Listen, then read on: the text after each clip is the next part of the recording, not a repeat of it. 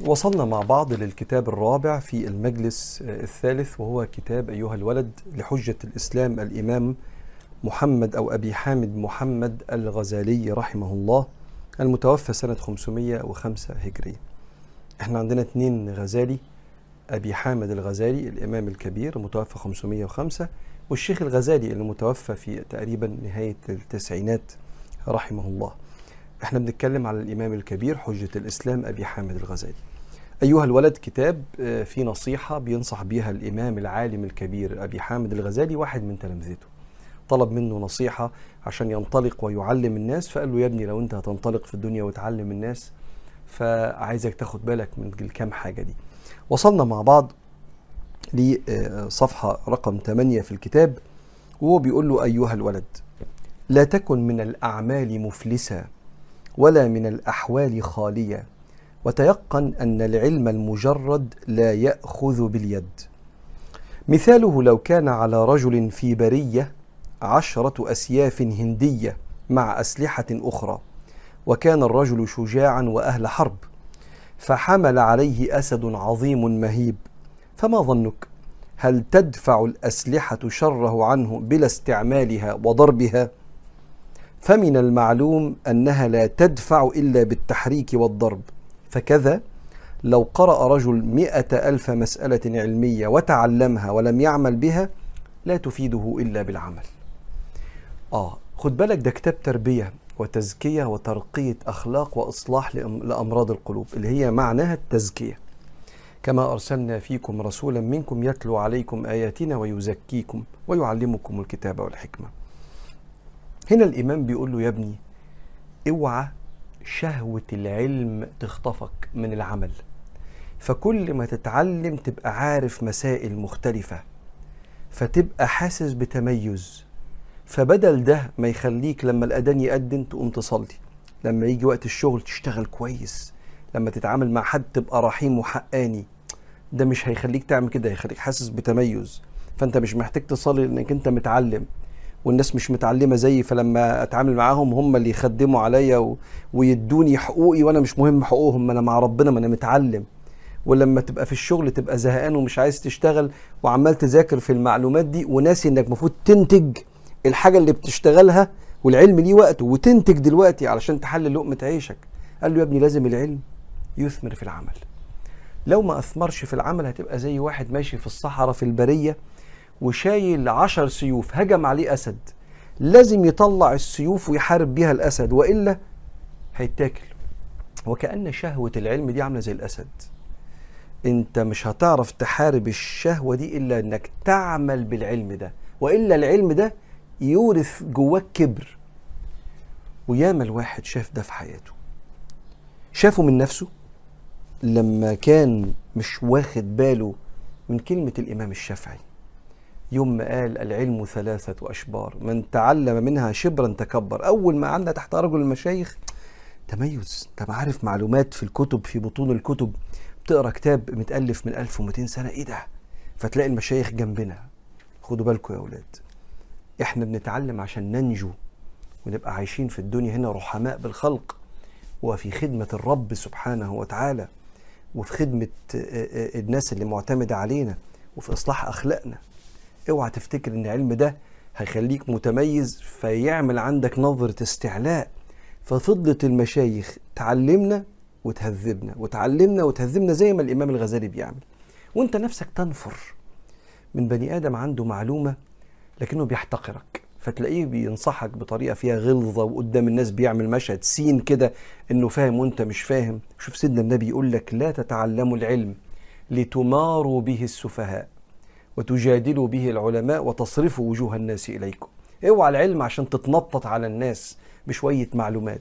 ما هي الناس على فكرة زيك. لو كان عندهم وقت كان درسوا ناس اشتغل وشقيانة وتم وانت ربنا اداك وقت واداك شيخ.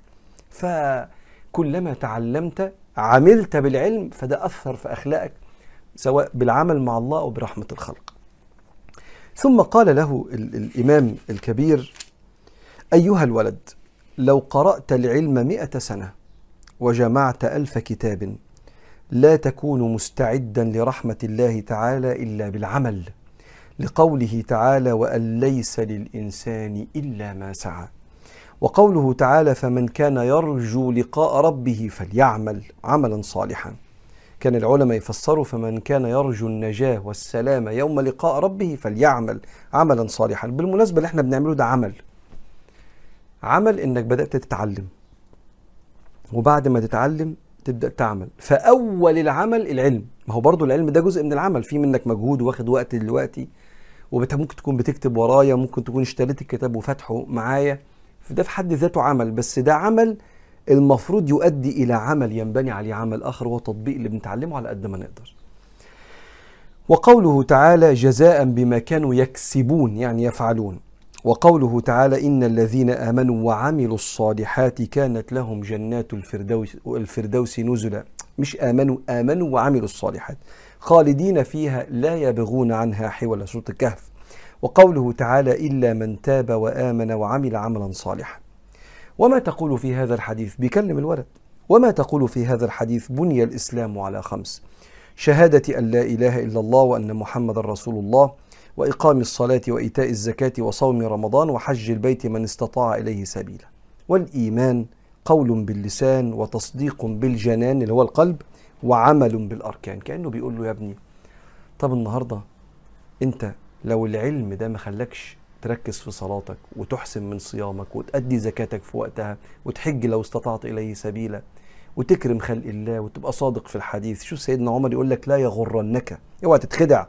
لا يغرنك طنطنة الرجل بالليل والنهار. صوته حلو في القرآن كده وجميل. اوعى تتخدع.